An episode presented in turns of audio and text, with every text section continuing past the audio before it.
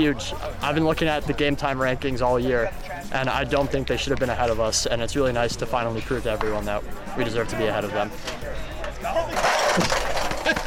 Beware the dog. Beware the dog. Is that you? We love eating fish. Hello, everybody, and welcome once again to the Long Stick Podcast, your weekly dose of high school lacrosse in Connecticut from Game Time CT. We were actually off last week. It's been kind of busy. Teams are playing back to back all over the place. Coaches are busy. It's hard to get anyone nailed down, but uh, it was a great week of lacrosse, uh, especially on Saturday. Um, I got to see Darien take on Fairfield Prep. We'll talk a little bit about that. I got Ridgefield versus Staples. Staples coming away with a big win there. And uh, it's just really busy all across the board as we head down to this, the postseason. I, you know, I can't believe it's here already.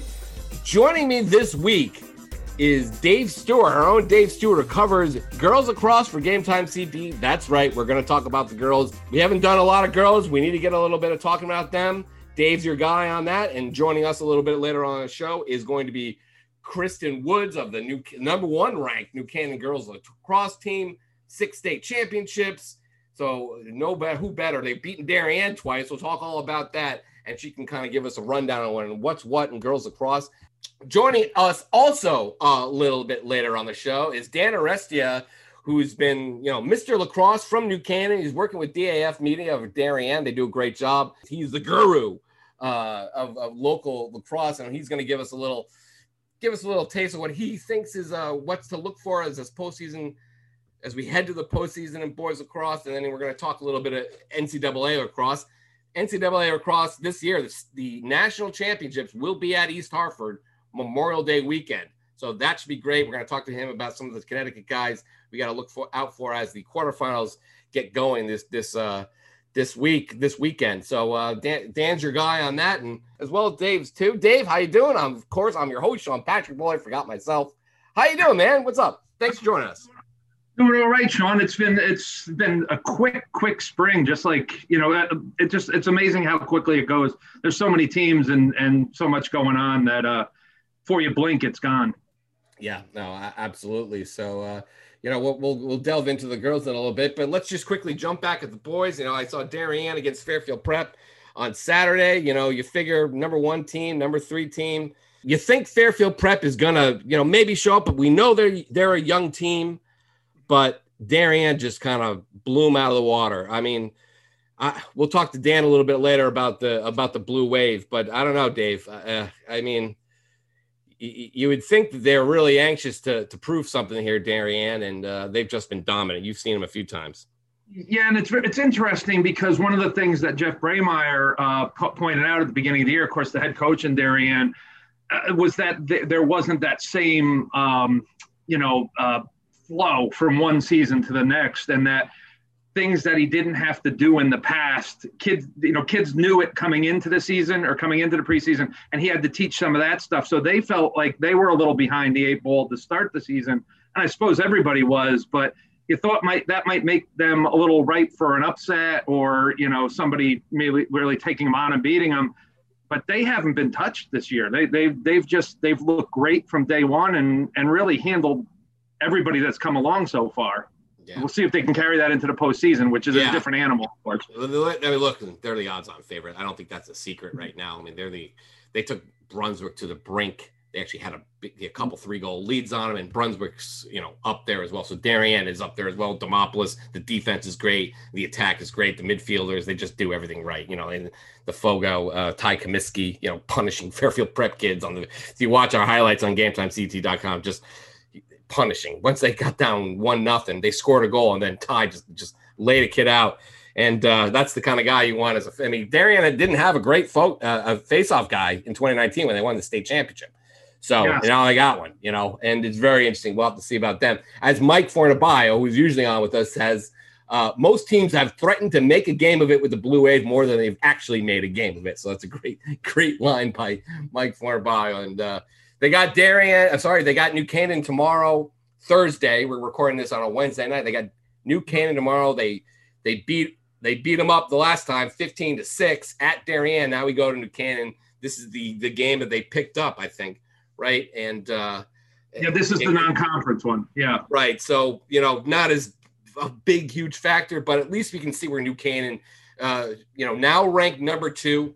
They they lost to Brunswick, but they defeated Glassmere and they defeated Norwalk. Now they get uh, now they get the uh, the blue wave at their place, and we'll see how how mature. I mean, when we talked to Chris Kinnett uh, a few weeks ago, he was like, they beat Ridgefield. Chris Kinnett was like, look, we're raring to go. We're ready to make this do something here. I don't know if they're at Darien's caliber, but it would be nice to see if Chris and the guys can pick it up, and uh, that'd be great for the Rams. But they're number two ranked this week. We got number three Fairfield Prep. We mentioned hung around a little bit. They went down six one, didn't fold. So that was a good sign for Fairfield Prep. We'll see what they have in the playoffs coming up. Number four in the top 10 is Staples, jumping over Wilton and Ridgefield uh, for the first time. And uh, Aiden Best was absolutely brilliant in that fourth quarter against Ridgefield. Ridgefield, a little banged up, let's be honest, a little banged up. Kai Prohaska out indefinitely with the uh, broken hand, uh, the broken wrist.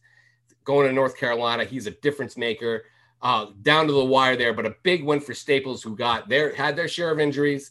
Best was out early in the year, and then their uh, their goalie, JP Kozakowski, was make was great. I mean, yeah, he said he didn't have a great game, but he was great when they needed him to be, especially in the final closing minutes. Two huge saves, and Staples wins for not just themselves, but they also win for uh, Will Koshansky, the head coach, and his newborn son Trip, who attended his first lacrosse game if you're going to go to lacrosse, your first lacrosse game, that's a great one to go. He brought him on the field. The kids are all psyched up. Staples psyched up. Very quickly, here's Aiden Best, who scored four goals, had three assists, and I think three of his goals came in the fourth quarter and two of his assists. He was ridiculous, including the winner to Berger, who was great too with three with three goals. Charlie Howard, Staples on the move, and they're going to wrap up Saturday at New Canaan. They're playing St. Joseph as we're talking right now.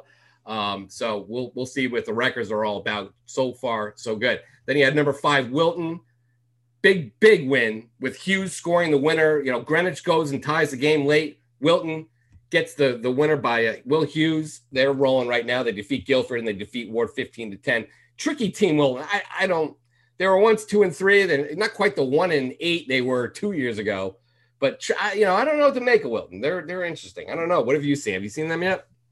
they, you know, Wilton's one of those teams though, that, and you're, you're right. Tricky is the good word for them because they tend to start out in the season. You look like, oh, well, this is going to be a down year from them, and then at the end of the year, they tend to, to come on strong and they do well. I mean, they beat Darien in the, um, I think it was the 2019 uh, FCX yeah. semifinals. So that was a strong finish for them, and they, they looked good going into the states. So you know, it's one of those things that no matter what Wilton's record is, you kind of look at them and say, you know what, they're Wilton. You don't want to, you don't want to sell them short. And the interesting thing is they're going to have, they're going to host, I believe, Fairfield Prep on Saturday. Um, yeah. That's at seven o'clock, a Saturday night game. So that could tell a lot for both teams, really. Yeah. I would put them on a, on a pretty similar level. I'd love to see that game. Probably not going to make it. I have a thing. But uh, you know, nine goals in the last nine games, they're turning it on much like they did in 19. They don't have as much of a hill to climb, so they're probably going to get a higher seed in the FCIAC.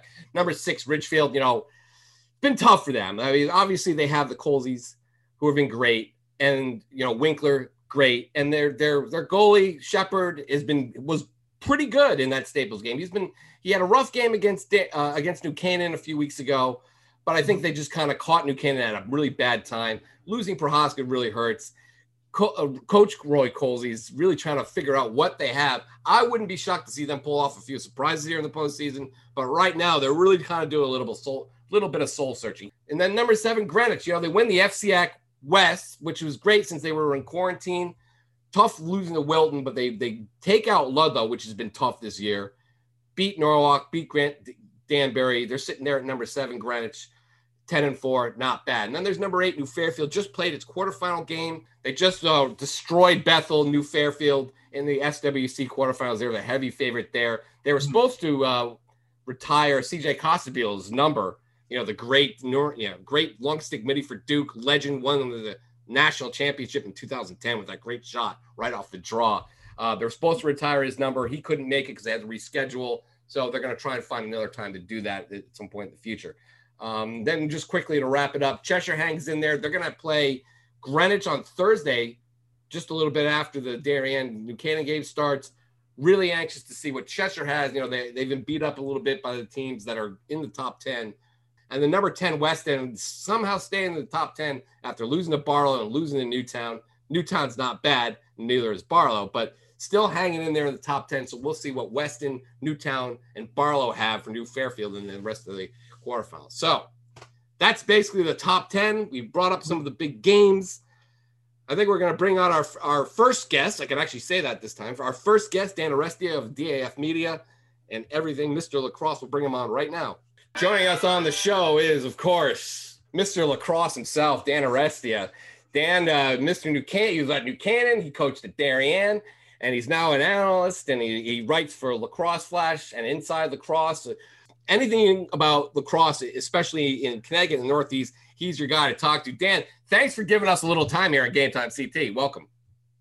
Thanks so much for having me. Yeah, there's not too many of us out there who are New Canaan guys who coached at Darien. That line yeah. doesn't get crossed all that often. So I like to think I'm getting close to being unique. I don't know if I'm one of one, but there's not too many of them.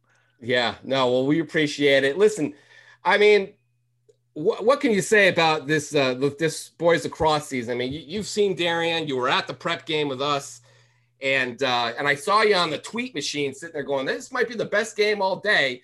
And prep goes up one nothing, and you're like, "All right, all right, here we go." Next thing you know, whoo, six goals. Darien could complete control. Prep hangs around, but you know what? Did, what did you take out of that game, and what do you think of Darien? I mean. Th- it just doesn't seem like anybody in the CIAC is going to touch him this year. I mean, uh, Wilton hung around in there, but it, they're just they're just so good, right?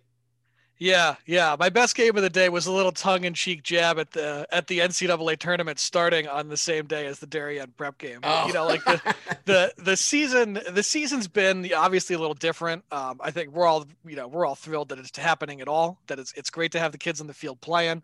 Um, there's so many good kids out there to get a chance to watch. So, um, you know, happy to be able to go see some of these games when it comes to Darien, uh, you know, you mentioned Wilton, and I think they kind of gave you the formula a little bit, um, which was, you know, early in that game, they tried to dictate pace a little bit by playing a little more slowly. And uh, they have good personnel for that. They have, you know, Jake Sommer on defense as an eraser who can take away a matchup. And then they have some really, really good athletic midfielders and some crafty attackmen so they can put together these, you know, these lengthy possessions and stuff like that. And, um, you know, not quite what Ridgefield did a few years ago, which was. Right. you know they that's that's the ultimate formula is if you want to beat Darien at lacrosse the key is don't let Darien play lacrosse. You just, you just don't let them have the ball. You don't let them play the game. So you know I, I i, think the the strength of Darien is is not just that they're all they're skilled and and they have incredibly high lacrosse IQs which is the case every year but they have and this always seems to be the case just guys upon guys upon guys, just depth like you wouldn't believe. So that when they play a Wilton and Sommer's out there and he's like, all right, I'm going to guard uh, Michael Minikis. So yep. Michael Minikis is getting taken away somehow. You know, that doesn't happen often, but somebody manages to do it. Okay.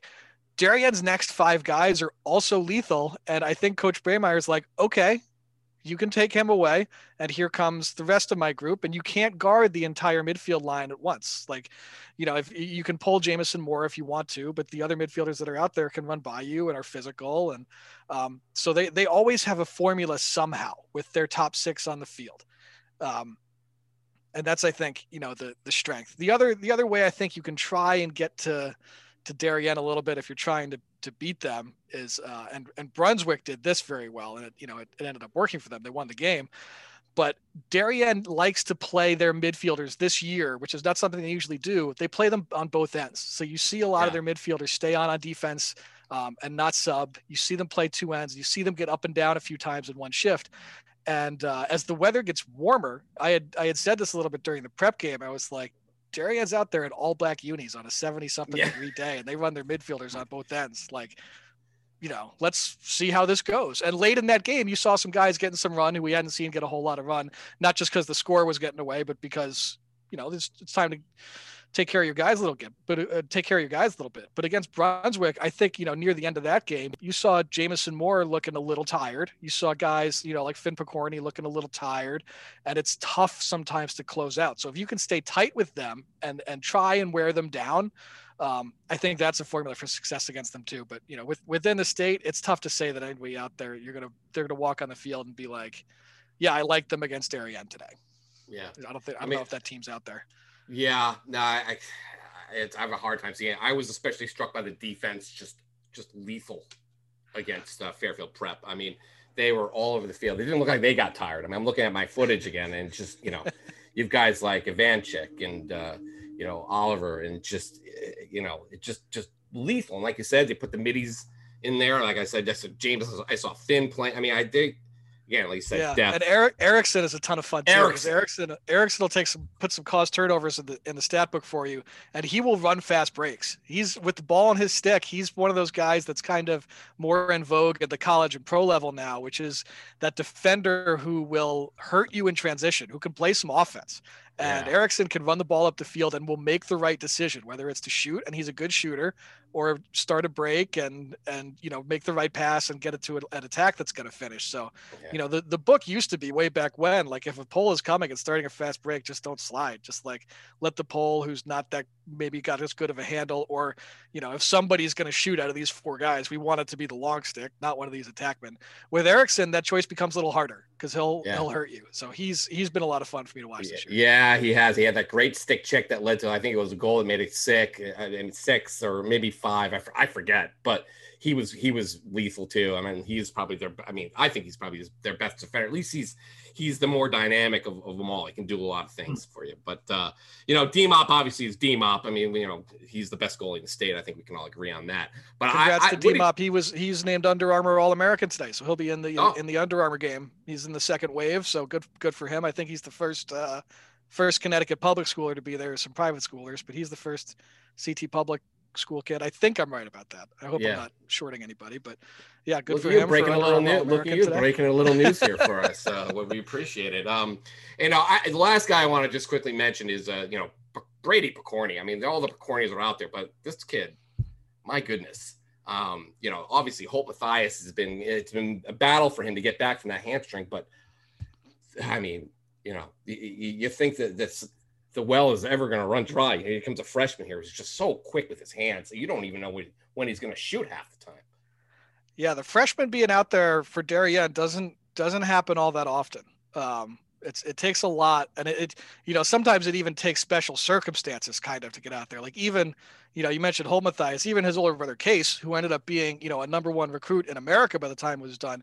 He started as a freshman, but really like if if Nikita Senchuk isn't hurt that year and there's some other injuries and other sort of personnel things happening, even Case might not be starting as a freshman. So mm-hmm. like when you when you have a kid who comes in their first year at Darien High School and Jeff has him out there on the field and trusts him to play, um, you know, not just play but play an attack. Jeff will sometimes work in, you know, the young middies at uh, at like a defensive midfield role or you know as, as like a depth midi and get them shifts that way you know late in games that kind of thing. But to start somebody at attack at a freshman in Darien yeah. uh, in Darien is is special. And I think it's also you know a, a, credit to to to Brady has been he doesn't make too many of the of the freshman mistakes. You know I think his his presence in the in the Brunswick game was uh, a real testament to his level of maturity this early in his career. He wasn't out there deer in the headlights against you know a, a top five team in America coming in with you know a, a, defense that's D1 ready. You know he he was comfortable, scored plenty of goals that day. Um, you know made a lot of smart plays and. You know, I, I think that's again credit to him. That's that's maybe his strength at this point is he doesn't look like a freshman out there much at all. How about uh, you know some of the other better kids you've been able to see this year? You know, obviously you talk about kids like the Colseys, whose old man I, I, I went to school with. Uh, got to see him play in a national championship uh, game. Um, but uh, you know they're great. Um, you know Kai Prohaska was uh, tough, tough go for him with the injury. But you know who are some of the other guys you like to see? I mean, Knet and New Canaan, obviously, and um, some who are the some of the top guys that you you see and maybe can do some things in this postseason so you know, I think I think Knet is a great player. I think he's been a key for New Canaan this year in a, in a year where they don't seem to have a ton of depth. I think he's doing a lot for them. He's asked to do a lot of the lift, and and he's up to it. He's been, you know, a guy who's been on the field for them since his, his freshman year. So I like him a lot. Um, a guy who maybe doesn't get as much pub who I like is uh, is Bryce Batalios in Greenwich. I mm. really like Bryce as a player. I think he's, you know, like a tall, great change of direction attackman. Um, can really give a defenseman whose footwork is not on point problems. He knows how to put pressure on a, on a defenseman with his, you know, his ability to go to both hands. It makes him tough to guard as well. Um, and I love love Staples this year. I'm a little biased because yeah. I had I coached some of those kids as eighth graders um, and had a ton of fun with that group. But you know, kids like Aiden Best are are monsters on the field, and I, you know, I, I think that team is uh, is really ready to make some waves. They've been like they've they've been that team that's just coming for for years, and I think this is a group that's going to kind of get them over the hump, maybe a little bit, and and you know cement them into that upper level a little more where we don't have kind of like that staples team that comes along and is world beaters and then they have a couple down years and then they're back again. I think they can get up there and stay there. I think that program right. yeah the coach just seems really you know really into it and they all kind of rally around him. He's he's been a, a great i mean will has been great for them you know uh, but you mentioned best i mean it was ridiculous against uh, ridgefield in the second half and yeah i know ridgefield not, you know, they've been kind of struggling, but no, no face-off guy. That's been tough. But Staples has got the face-off guy. They got Henry Dodge, and which is for them against Richard was kind of a game breaker. But best when they needed a goal, man, they went right to him. Or if they tried to slide to get to him, he went right to Berger or Charlie Howard. It, it, you know, just an amazing player. Um, you know, going to Lafayette, and I was just like, wow. I, this is the first time I saw him. I remember when they lost to Darien you were like, wait till they get Best back. And sure enough, you know, I finally get to see him. And I'm like, yeah, I know what Dan was talking about. Yeah, yeah, they lost to Darien. They, lost, they were lost by three goals, and and that's with no Best, who's who who might be one of their top midfielders, if not their top midfielder, and no Derek Sale, who who I can tell you will shoot the ball as well as just about anybody in Connecticut. Mm. The kid's got an absolute howitzer. So, um, you know, to, to play Darien within three goals, hold Darien to ten too. Darien doesn't stay low scoring against too many people, so um, yeah. You know, I thought that was a great testament to them reaching that next level. You know, there's, I, am sure if you asked Koshansky, were you happy with it? He's he's going to tell you no, we lost. But um, you know, to hang with Darien that that tightly without some of your best players, I think is is a, a credit to them for sure. But that's a thing where you, you hang with Darien without some of your best players. Now you got them, you got their attention. You know what I mean?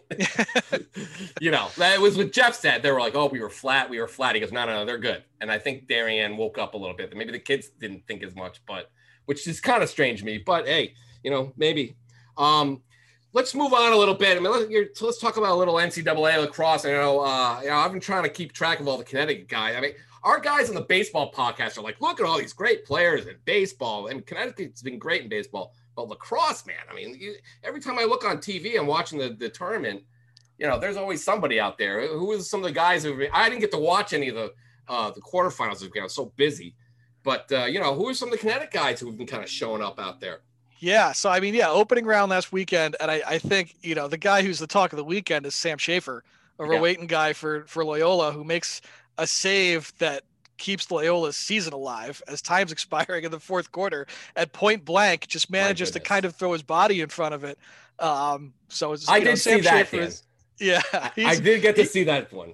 Okay. He was he was kind of talk of the weekend. That was the note that the weekend pretty much ended on too. I think that was the last game on yeah. Sunday. So that had people fired up. But that Loyola team, uh, you know, Charlie Toomey has been vocal about the fact that he likes to recruit here in Connecticut, and that Connecticut is has been good to him. And I think you look up and down his roster, and that's the case. You know, he's got Lindley out there at attack, mm-hmm. who's who's you know going to be breaking scoring records at Loyola. I think uh, Pete Swindell has been a first line midi for them and has been a contributing player for them for pretty much his whole career there. And Bailey Savio has been great at the faceoff X for them in a, in a Patriot league that's had some tough players. You know, Lehigh is out there with Cecil Berger and Connor Gaffney, and Bailey Savio gets to go out there against guys like that and and hold his own. So um, Loyola is a team where if you want the the Connecticut connection up and down that roster, Coach Toomey yeah. loves to recruit here.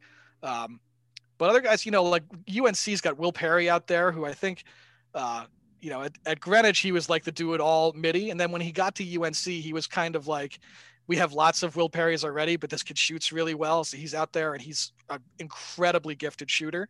Um, but now his senior year again, we're back to that like, all right, look at all this cool stuff that Will Perry can do. He can dodge, he can shoot, he can throw, you know, the right pass off the dodge. Um, and he plays with a guy like Chris Gray on their offense. He's he's just going to be money in the bag. So that and, and that midfield group of theirs of him with Tanner Cook and and you know and Justin Anderson like those guys have been together for so long now that they're like mm. just just a well-oiled machine. So um, I think Will Perry was named first team All American this week. If he was, it wasn't first team, he was second team, but he's, you know, he's second on that UNC team in points. So tells you exactly where he stands on a team that's that loaded. Um, and then Ryan O'Connell's on that team as well. You know, O'Connell's another. Yeah. I think he's a second line midfielder for them. Who's like he gets quality burn. They run that many middies deep, so it's not like being a second line guy means he doesn't get on the field much. He's got a good amount of points this year. He's been productive. Um, he's been in the game in key spots, so you know he's a guy who, who they they trust as well. And I think he'll still get minutes. Sometimes teams try to shorten up once you get into the tournament, but I think he's a guy who will still be out there for them. Um, I love watching Will Stevenson at Duke, who's a Brunswick guy. Um, you know, he is he's had borderline Alex Smith level leg injuries to come back from. Like his right, yeah. the amount of surgeries and the amount of stuff he had to do to get himself back on the field is is nothing short of insane. Um, and he's out there like looking like his old self, like nothing ever happened to him. So, um, you know, that kid's an insanely hard worker, and the rehab he went through to get on the field is is evidence of that. So he's out there with Tyler Carpenter, who is a Salisbury Salisbury guy. He's not a local guy, but Salisbury is like in Connecticut, yeah. I guess. Yeah, so, oh, yeah. Um, um, but the two of them at LSM for Duke are are both are both monsters. I think if uh, if Stevenson hadn't been derailed by by injury a little bit, he'd have more of the accolades now. I think Carpenter is is you know in that All America list as well, but Stevenson's good enough to be there. Um, Another Brunswick guy is Xander Dixon at UVA. Like we could we we could do this. Yeah, we can go on and on. Right. These guys are these guys are everywhere. But Dixon, you know, UVA's got that thing going where they put their starting lineup out and it's six attackmen and three defensemen, and like that's just how they kind of play. And so Dixon is like another one of those guys who's an attackman who runs out of the box. They run Shellenberger out of the box. They just hit you with attackman after attackman after attackman, and it's so hard to cover them. They're just gonna yeah. smoke shorties all the time. So, um, you know that's that's a lot of fun too. And then the only other guy I'd mention is Arden Cohen was in Darien for a year, and Arden is is like I don't know if I've ever seen a defenseman play with as high of a motor as as Arden Cohen has. He's just go go go all the time, nonstop, always impacting the play. Like he's so so good. Um, he'll be he'll be a pro at some point soon. I think. I, I mean, he, I think he might have. I. It's tough to keep the COVID eligibility thing straight yeah. So I, I think he might have one more year that he can stay and play at Notre Dame.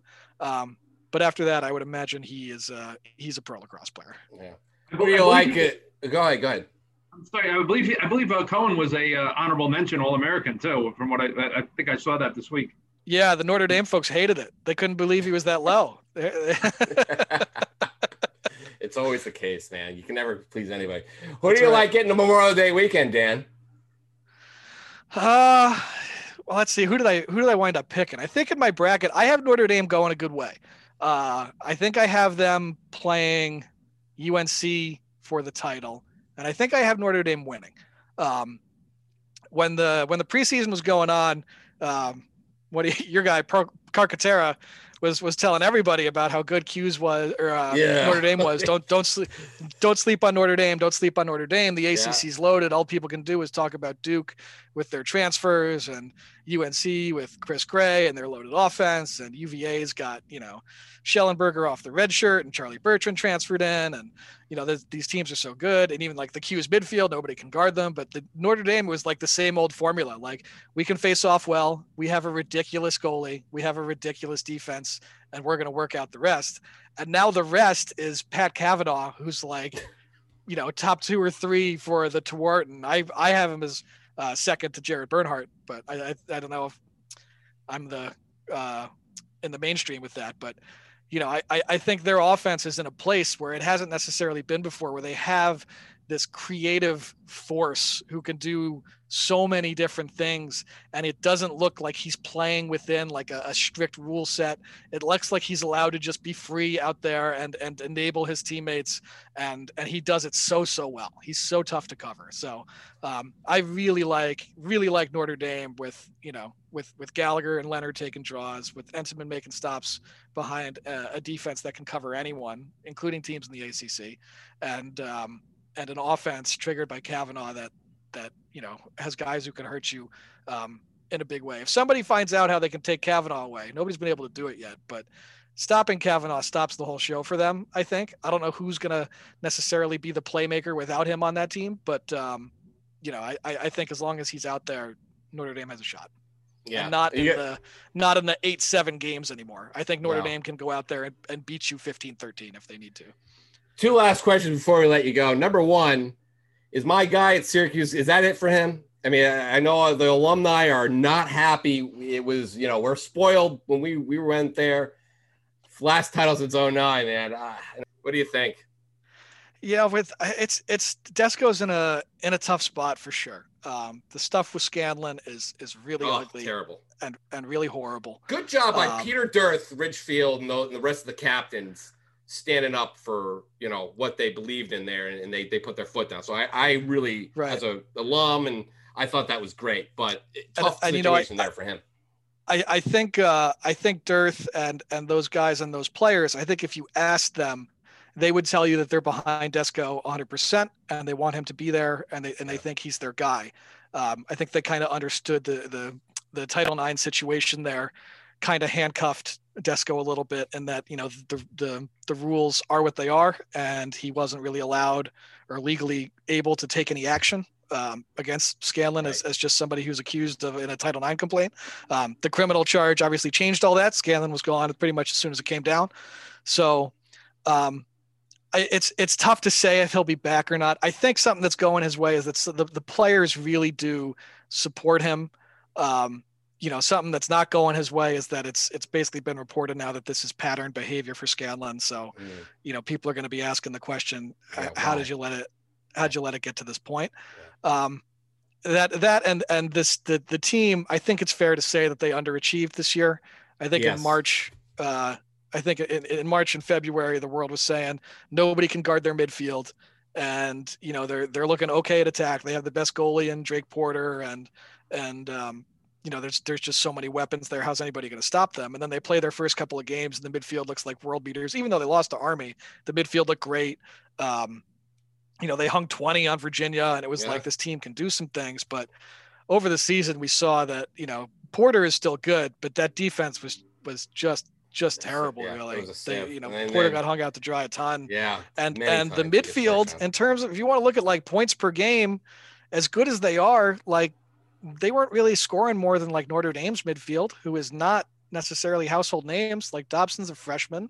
You know Jacobois is a nice player. There's there's some quality guys there but were they getting the pub of Dordevic and Curry and Trimboli um no. And then you know you look at the all ACC team and and the only guys that are on it are Stephen Rehfuss and Brett Kennedy and the midfield's nowhere to be seen. So um, I think underachievement there is is not helping. You know, it, I given the way the season went and the Scanlan stuff, it wouldn't surprise me if there was somebody new up there. Um, but again, I, I think the players will will try and lobby to keep Desko around for another year. Yeah. But I don't I don't know if he's going to make it. We'll see. And the last question: Are you gonna we're gonna see you up at uh, East Hartford uh, that weekend? I don't know. I got to try. Uh, it's going to take some magic with the wife. I think. Um, Mm. I don't know if there's enough yard work that I can do between now and then to to get the goodwill. You know, I already kind of cashed in my lacrosse ticket. We're going to the the pro lacrosse semifinals in Philadelphia in in like early September. So since I'm Eh. going to that, and she's coming, but since I'm going to that, it's it's tough to be like, hey, I need another lacrosse weekend. And by the way, it's Memorial Day. So yeah, um, yeah. I'm it's gonna keep trying to lobby. I'm gonna try and do some, you know, more time with the kids and the yard work and try and foster some goodwill. We'll see if it works out. I am uh, not gonna be surprised though if I'm on if I'm on the couch. We'll see. That's it sounds okay. like it sounds like they're gonna have uh, full capacity though. Yeah, I think the NCAA gonna- just dropped it. Just have Oh, full that's so capacity great. now, which That's so great. That's such a great Yeah. place for games too. That makes me so happy that they're gonna pack the place. All right, Dan. Listen, great stuff. I appreciate you joining us last minute here. It's been tough to get coaches, you know, and I'm like, "Mm, let's get a guy who knows what he's talking about. Because I, Lord knows, I don't know all the nuts and bolts anywhere close to you. I mean, I, most people can out talk me on lacrosse. I'm more the hype guy. This team's great, and look at this kid. You know, so anytime you want to join us, maybe for the state championships to get on or something like that, we'll we'll get you talking again. But uh, Dan Arestia, thanks a lot for joining us. You can follow him on Twitter, Dan Arestia pretty easy. And then uh, he's on DAF, and you can catch all of his coverage uh, all over the place, uh, you know, inside the cross and Uh, lacrosse. you can see me on Flash. Lacrosse Flash. Yeah, Yeah, you'll see my, We my pro appreciate it. lacrosse stuff will be there. Yeah. Absolutely, he's all over the place. He'll be following it all, even if it's from the cra- couch. Dan, thanks a lot for joining us. We will talk to you very soon. I hope. Thanks very much, guys. This was fun.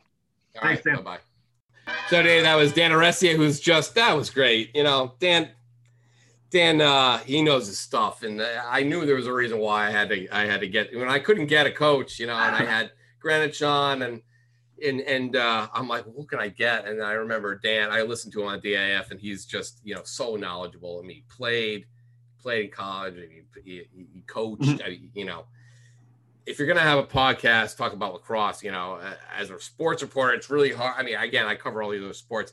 I don't know the nuances, and I feel like lacrosse is such a such a nuanced sport sometimes that I, I get lost. So I got to get someone on here more often who can talk the nuts and bolts with me other than the I, I can do stories and mm-hmm. I can mm-hmm. talk about the general stuff. But you know, when you're talking about attacking the midfield line and pull you're pulling in and your substitutions, I'll go to Dan every single time. Yeah, well, it's a good t- it's a good time for that too because you've got the NCAA's going on and you also have um, you know the state and conference tournaments coming up. So it's yeah. kind of that transition period from the regular season everyday thing to okay, here we go. Here, here's the yeah. spotlight. Um, speaking of conference tournaments, let's quickly just run down a few dates here. Now, the SCCs are actually set. As we were doing the interview with uh, with Dan, the SCCs are now set, and uh, here they are. We have a Division One, which is six teams. You have number five Xavier at number four. No, this is Saturday, May twenty second. They're going to start May Saturday in Division One. Xavier at n- number four Notre Dame at two p.m. I'm sorry, it's Friday, May twenty first for that game. So Friday, May 21st is number five Xavier at number four Notre Dame. On Saturday, May 22nd is number six Shelton at number three Hand. Hand's playing really well uh, of late. So that'll be the first round games. The Fairfield Prep and Cheshire get buys, and they will play in the semifinals Tuesday at their respective fields. So uh, the Xavier Notre Dame will, winner will play Prep 5 p.m. on Tuesday. Shelton Hand winner will play at number two Cheshire and the championship will be Thursday, May 27th at Ken Strong Stadium. Hand is, uh, excuse me, Fairfield Prep is the obvious favorite, but Hand did hang around there. I would not be surprised to see if Hand put up a fight against Cheshire, and we could see, you know, one of those two facing Fairfield Prep in the final. Division two, kind of a different story. Amity, Amity, we have not talked about much, and I'm going to just throw it out here now. The Coughlins, obviously Jack transferring over from St. Joseph won a state championship in football. He won a state championship in lacrosse.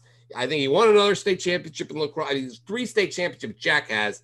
His brother Pat is a freshman at Amity. He wants to play with his brother.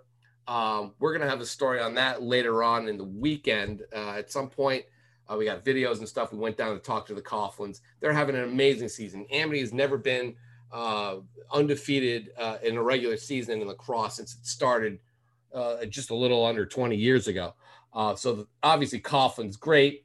They're the number one seed in Division Two. They're playing West Haven. Then you have number three Sheehan at number two Lyman Hall, and the other the the semi excuse me the semifinals are Monday, May 24th. There's only four teams in Division Two. So West Haven at Amity 3:30. Amity doesn't have lights. They have a nice lacrosse field though. It has a crown there, which is a little okay. different. But yeah, it's a grass field, which you know, I, I in the FCI I'm like, what is this? When I come back up at my alma mater, Amity. Anyway, number four, West Haven at number one, Amity Regional, 3:30 p.m. Number three, Sheehan at number two, Lyman Hall is the 6 p.m. game uh, in on Monday in the Division Two semifinals. And this championship game will be Wednesday, May 26th, Ken Strong Stadium, 7:30. Um, going oh the FCX not decided yet. As we said, there's some teams still to figure out, and the coaches got to have their meeting to do all their seating and stuff, which is just wild. They're doing top eight, uh, not like softball and baseball, which everybody qualifies, which is to me, I didn't know that until today, which is interesting. But top eight in the boys across Monday, May 24, we'll have the quarterfinals. Wednesday, May 26, the semifinals at New Canaan, and championship at New Canaan. That's interesting. Eh, excuse me. Yeah. That's interesting, Dave. They're playing at New Canaan, not McMahon, where they have had the championships forever. I guess McMahon still was kind of figuring out what their policies are going to be post COVID. Yeah, that, that's it. They basically wanted to. Uh, um, I spoke to Dave Schultz, uh, the FCI commissioner, uh, last week, and he said they, they really wanted to find a venue that could um, host the most people, that could allow the most spectators in, because they do want to have you know full families and, and friends and you know just anybody who wants to come see them play. They want to have the um, the capacity to do that. And um, in New Canaan's case, and in the girls' semifinals case, it's and Wilton. Both of them were willing to accommodate that, so uh, that's why those moved over there. Brien McMahon has been such a familiar sight during tournament time for years and years. Yeah. I mean, they've always had the, the boys' semifinals and finals have been there. Um, and uh, and and then the state finals are always there. So um, yeah, it's it's it's going to be weird not seeing it there, but um, you know, New Canaan's a good venue too for for lacrosse, and they have a great team there, and you know, uh, it's a good good place a good place to host it. It'll it'll it'll kind of be rocking there, so so to yeah, speak. no, no, no question, it'll be really great. Dunning Field's a great place. Um, in the SWC, we're going to quickly jump over to them. The boys did get started Wednesday, May 19th. New Fairfield, the number one seed, defeated Bethel 22 to 2. No shock there. Thursday, May 20th, that's tomorrow. This when you're hearing this podcast. Number six, New Milford is at number three, Barlow at 5 p.m. Number five, Masuk at number four, Newtown. Probably the most intriguing of the first round games in the SWC. That's at 8 o'clock at Newtown, Bloom Gold Stadium. Friday, May 21st, we play the last of the quarterfinals. Number seven, Pomperaug at number two, Weston, and 10 ranked Weston semifinals will be Monday at the higher seed seven, and the championship will be Wednesday, May 26th, at a site to be determined.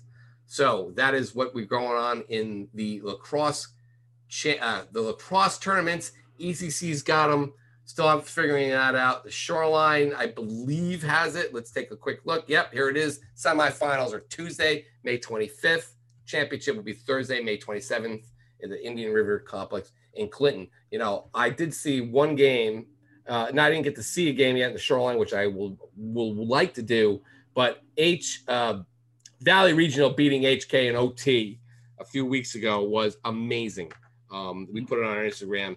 I will have to definitely go check out. They've been clamoring for coverage all year. We got to go check those guys out as well. Let's take a quick look at the ECC boys lacrosse quarterfinals May 24th semifinals Tuesday, May 25th, higher seeds, and the final will be Thursday, May 27th. So, uh, you know, you're you class S, and, and some of you, if you need to go do a little scouting, there you go. Uh, it'll be at Waterford, uh, excuse me, Waterford or Montville, I believe. Um, I could be wrong, but that's how I'm reading it. Um, so that'll be the boys. So, uh, you know, that's we're wrapping up the boys. We'll have that out soon, uh, as soon as they release it, and then uh, let's uh, move on over to the girls. We're, we'll, let's bring on our, our guest, Kristen Woods of New Canaan, our first girls lacrosse coach of ever on the Long Stick Podcast. Joining us on the show is, of course, the 14 year head coach of the New Canaan girls lacrosse team, six state championships, all since 2010. They're number one ranked in the coaches poll. Our first girls lacrosse podcast guest, none other than Kristen Woods. Kristen, coach, how you doing? Thank you for joining us. Uh, for having me. It's uh, very exciting to be here. Yeah. um, so, uh, what can you say about your season, your your your regular season you're having? First of all, I mean, you guys knock off Darien twice, and that's the dream. But uh, you're going to be facing them again down the road, right? I mean, that's so your so. work is not I mean, done yet. No, it's not even close to done. We have Warde tomorrow, and then on Friday we have Staples, and that'll end our regular season. And then we go into FCX, and the FCX is strong this year. I think um, you know the one through seven seeds are all right up there, and the eighth is right there. But um, it's an interesting. Once we get the uh, seedings, it'll be interesting to see where the five, six, seven seed lies because Staples, Greenwich, and uh, Ridgefield have all won or lost to one another. So right. it's sort of a three-way tie for that five, six, seven seed. So you know, tell us a little bit about your team this year. Um, yeah, it's uh, you know, did, what did you know that you had coming back? I mean, I, I guess the girls played last summer a little bit, right? Yeah, they played a little bit. Um, you know, I've been really impressed with my senior class as a whole. I have 15 seniors this year.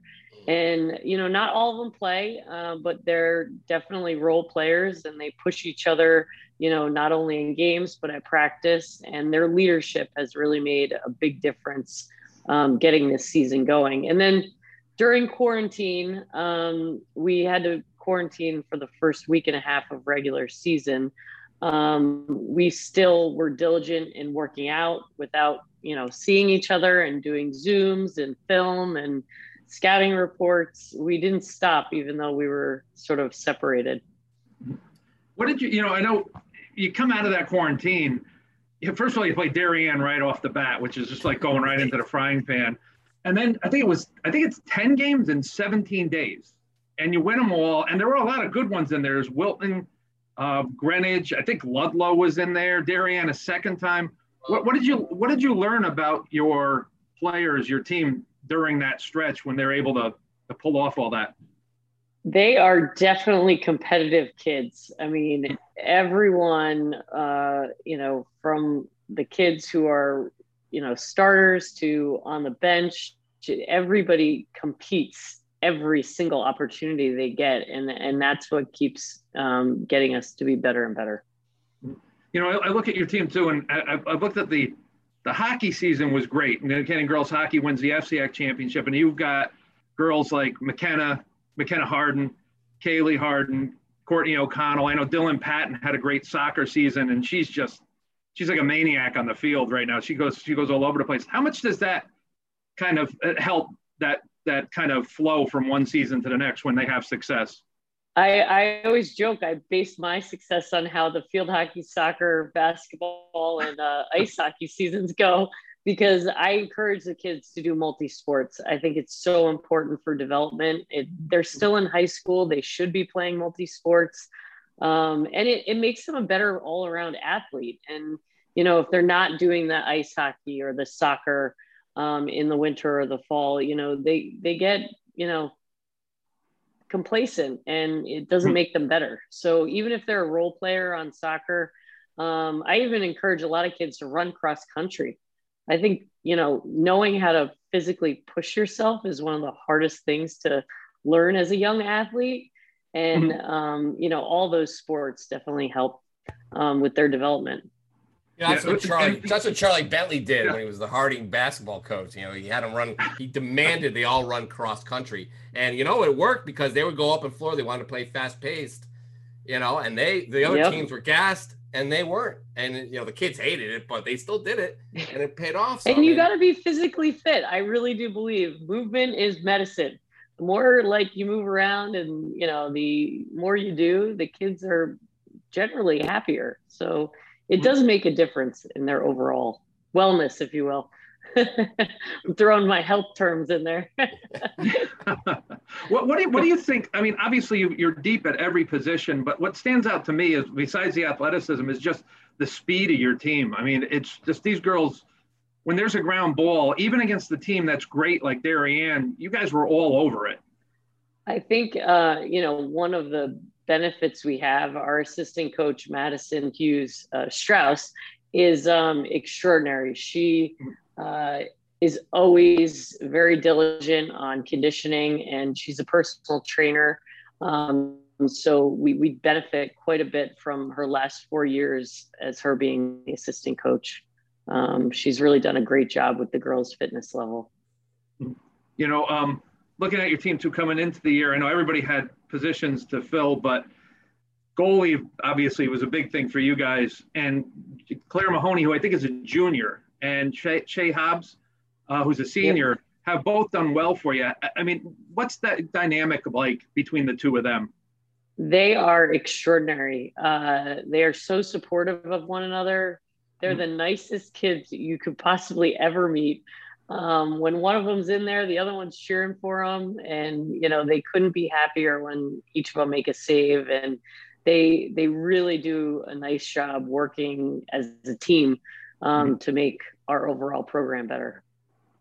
You know, um, what I've seen in the FCIAC this year, one of the stories that stood out to me, really, outside of you guys and Darien being at the top, is a team like Ludlowe this year that's really stepped up, and I feel like that team being on the rise and Wilton um, have been pretty good. Are those two stand? Do those two stand out for you right now? I know Wilton's ranked number three. Yeah, I mean, uh, I know a lot of the Ludlowe kids. Um, they have a really strong group of players that um, you know play in club and are also going on to play in college. Um, and you know, in Wilton, they've got a good core of. There's a small group of seniors, um, and then they have a really strong underclassmen group. Um, so it's going to be interesting to see how they develop in the next few years as well. Yeah, that's one of those ones that could keep kind of perpetuate itself and keep rolling for a while. And Mary has been there for quite a while. I don't know exactly how long, but she mm-hmm. does an extraordinary job with that program. And, mm-hmm. you know, every year they are competing and they're right up there with everybody else. Yeah. Coach, what, yeah, what, Coach, what do you, um, you know, what do you, how do you see the strength of girls lacrosse in Connecticut now? I mean, obviously there, it looks like it's picking up in the FCIAC. I mean, you have Guilford out there in the SCC and, you know, you, you, you played, uh, the girl from Glastonbury. I mean, Glastonbury, she's great. She's going to UNC as well. And, uh, I thought that was really interesting. It seems like it's, you know, it's making progress. It's a little bit more on the rise. More girls are picking up sticks when they come to the spring. You know, where, where do you see the state right now? It's definitely stronger overall. I think the pandemic hurt a little bit um, with the teams that don't have kids that are playing outside the spring season.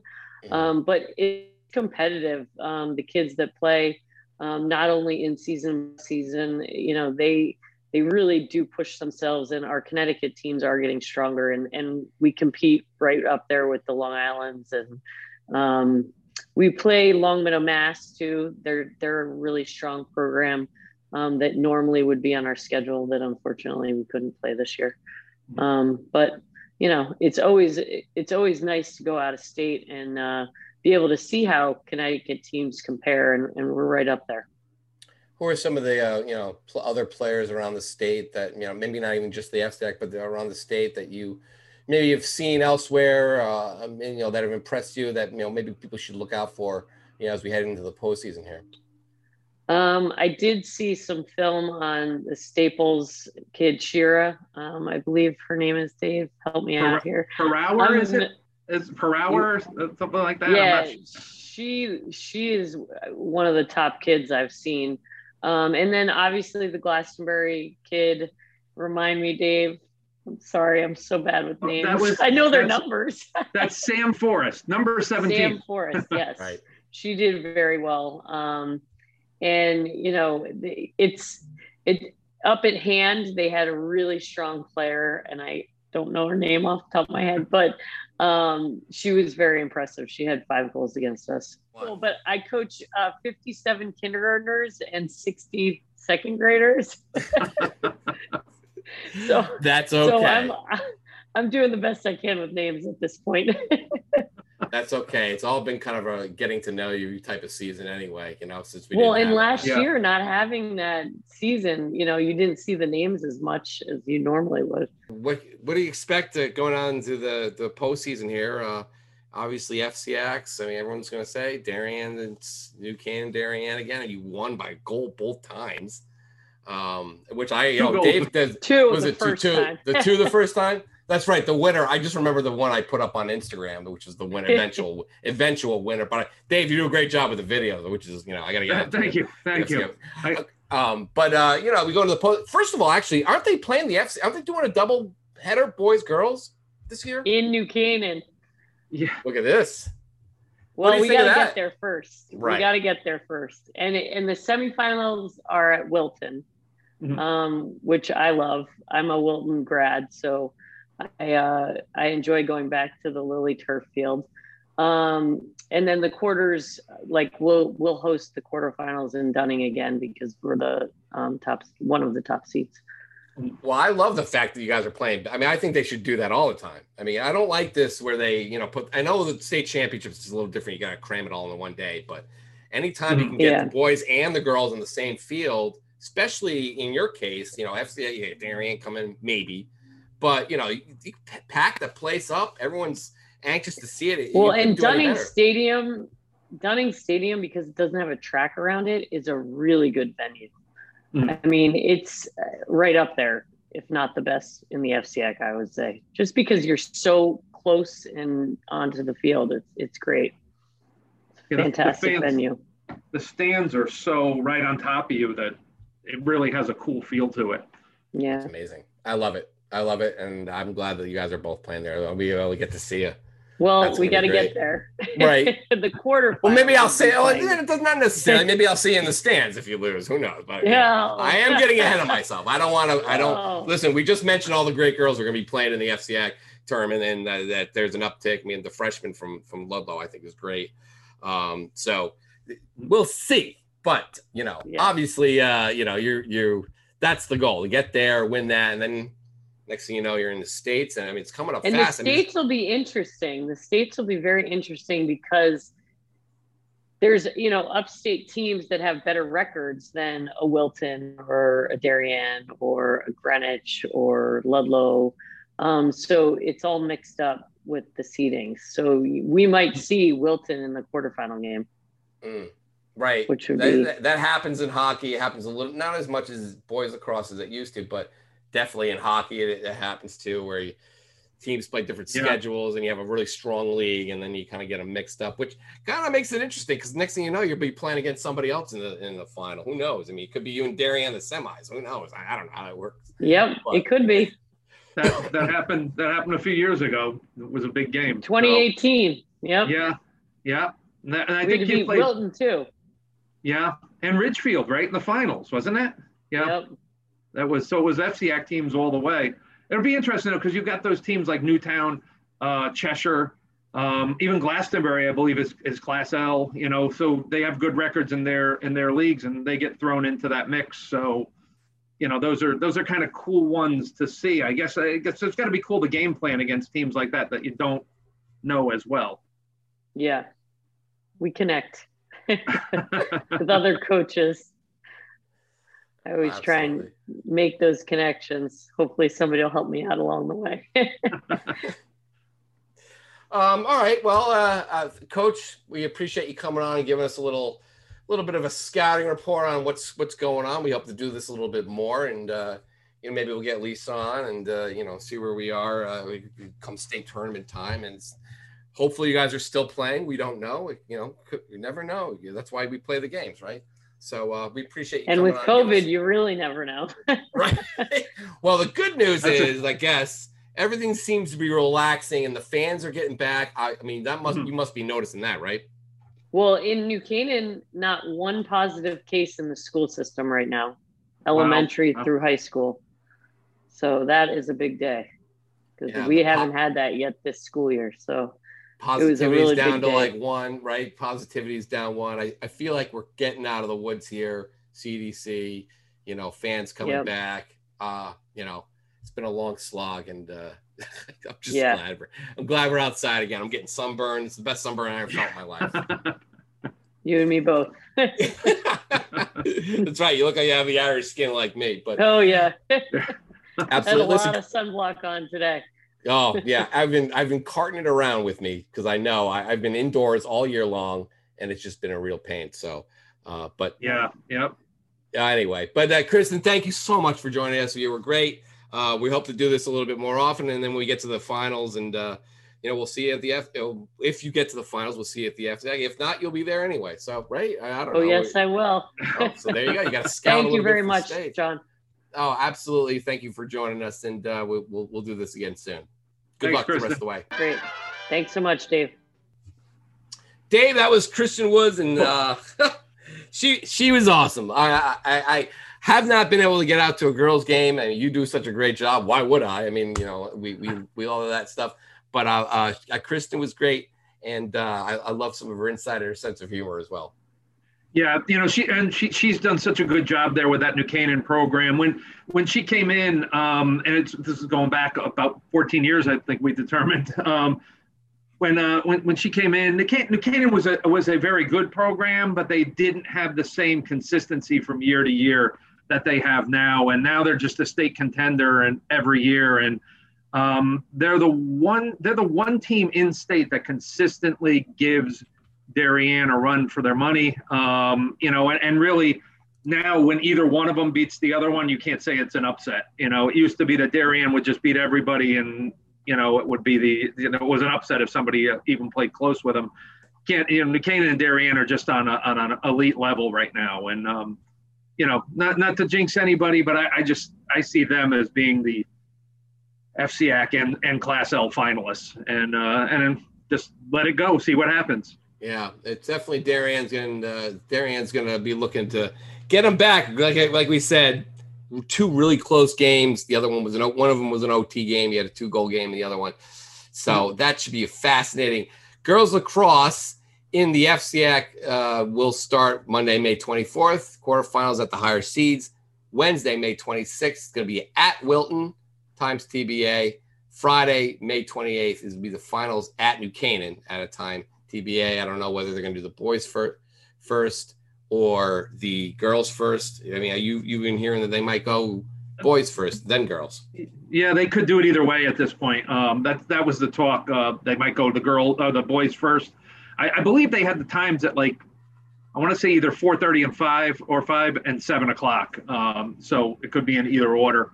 Um, I think if the boys went first, the boys' games are usually slightly longer, so you'd need a little more time between games. Um, so it might be like a 4:37 or even a 5 7:30 start. You know, um, if the girls went first, you just have a shorter period of time between games.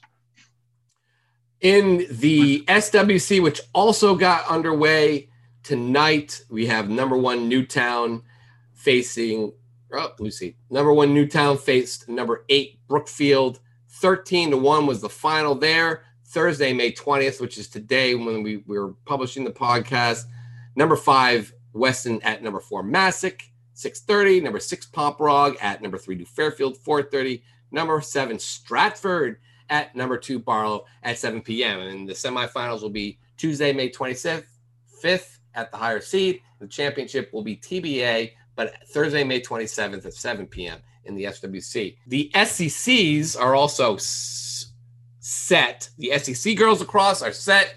We haven't really talked about them much, but I think we we will next week. Uh, Saturday, May 22nd, at the higher seeds. You have number six in Division One because they do it by division there. Division One, number six Mercy at number three Hand at noon. Number five Lauralton Hall at number four Branford, 11 a.m. Semifinals Branford Lauralton winner will be at Maddie Epke and number one Guilford at 4 p.m. And Daniel Hand Mercy winner will be at number two Cheshire, another good great one at 4 p.m. And the final will be 5 p.m. Thursday, May 27th at Ken Strong Stadium. That's another league that uh, also plays their boys and girls back to back. They, they, which is a great job by the SEC. In Division Two, quickly number four Lyman Hall in the semifinals at number one Amity. 5.30. Number three, Sheehan at Sacred Heart Academy, 4 p.m. Monday. And then the championships, only 14 draw. Wednesday, May 26th, the first game at Ken Strong Stadium, 5 p.m. What can you tell us real quick? We're running out of time here, Dave. It's been an action-packed show. What can you sure. tell us about Guilford, Cheshire in the SEC? Yeah, it's, it's been interesting. Guilford, I feel like they well, they have they have Maddie Epke first of all, and um, but they also have you know it's it's there's a um, a freshman girl I believe Peyton Root who's been scoring a lot for them, and she's not a name we knew coming into the season. Um, you know, uh, they they had they had um, well they had Epke and they had Hannah Tillier who's there, and the goalie Sydney Widlitz was with them when they won the SEC championship a couple of years ago. Um, but this, you know, you get a freshman that comes in on top of what they already had, and you th- see things like I believe they beat Cheshire. They've beaten Cheshire twice this year, and I believe last week it was 17 to three, if I'm not mistaken. So that they really, really handled them. And Cheshire's a very good team, and and they are typically an SEC contender. That's they were the favorites in 2019 when Guilford beat them, and um, you know, so that could be your final match. I mean, it's the one-two. They're the one-two seeds right now. Um, Cheshire, of course, has has Taylor Warburton, who's having a great year, and um, Reagan Bailey, who's who's had a great season. I believe she hit her 100 goal milestone a, a few weeks ago. Um, and you know, so that that's probably when you look at it on paper, obviously one-two that could be the the finals matchup. But so far, Guilford has really handled um, all comers. The only, in fact, the only games they've lost is when they've gone out and they've gone to the FCIAC and they mm-hmm. lost the 12-11 overtime game to Ludlowe, who's another team. I, I, was at that game, and both of those teams looked really good and have a lot of good young players. And um, I believe Guilford's other loss was to Staples, which is a very good FCIAC team also. And um, you know, so you know, Guilford, Guilford's like Guilford out of the top eight in the poll. Seven of them are FCIAC teams, and then Guilford's in there. And yeah. um, you know, so that's the that's the team that could, you know, that that's a team that will probably I mean, they're, they're the SEC favorite, and they're they're really the favorite to win Class M too, because they're not going to run into that those FCX schools or even Cheshire in, in Class L. Oh well, Cheshire's probably like, well, what, what the heck do we have to do to get out of here? You know. But that, listen, it, it, listen, the FCX rules the clock, lacrosse. We all know that. Um, kind of followed quickly by the SWC, but the SEC is kind of right there. The Guilford, like the Fairfield Prep, right now. I mean, but listen, Cheshire's been there too, so the Guilford depends on who's good that year or who has players. Uh, so that'll be interesting. I do know that the ECC will also be doing girls lacrosse quarterfinals on that for May 24th, Tuesday, May 25th, the semis the higher seeds, and the final Montville, Waterford, either either Thursday, May 27th. So jam-packed show. We're running way over budget on time here. Dave, thank you so much for joining us. Uh, great stuff. We'll probably get you back. We're gonna get you on again. So so keep mm-hmm. keep your dates and you know we'll get some more. Uh, we'll, maybe we'll get Guilford. Maybe we'll get Newtown. You know we'll find some other. You know, obviously Lisa's got to be on there too. I, mean, I don't know how much time we got left. We only got three weeks left, right? So yeah, uh, moves fast. Moves very fast. does fast. Move fast. So for Dave Stewart was great. His debut on Game Time CT Pot. Well, is it your day? I don't even know. have you been on a podcast yet for us, Dave? I, I don't think I've been on since my HAN network days. No, so, there think, you go. Well, welcome. Well, Dave, it's been too long. We got to do this I, more often. I had a blast. It was great. All right. Well, thank you for, to Dan Aresti who joined us. Thanks to Dave Stewart who uh, was my co-pilot this week. Thanks to thanks to Kristen Woods and Buchanan giving us a little interesting, giving us a little info on the girls' side. This has been the Long Stick Podcast, and it's been a long one. Thanks for joining us. We will talk to you next week.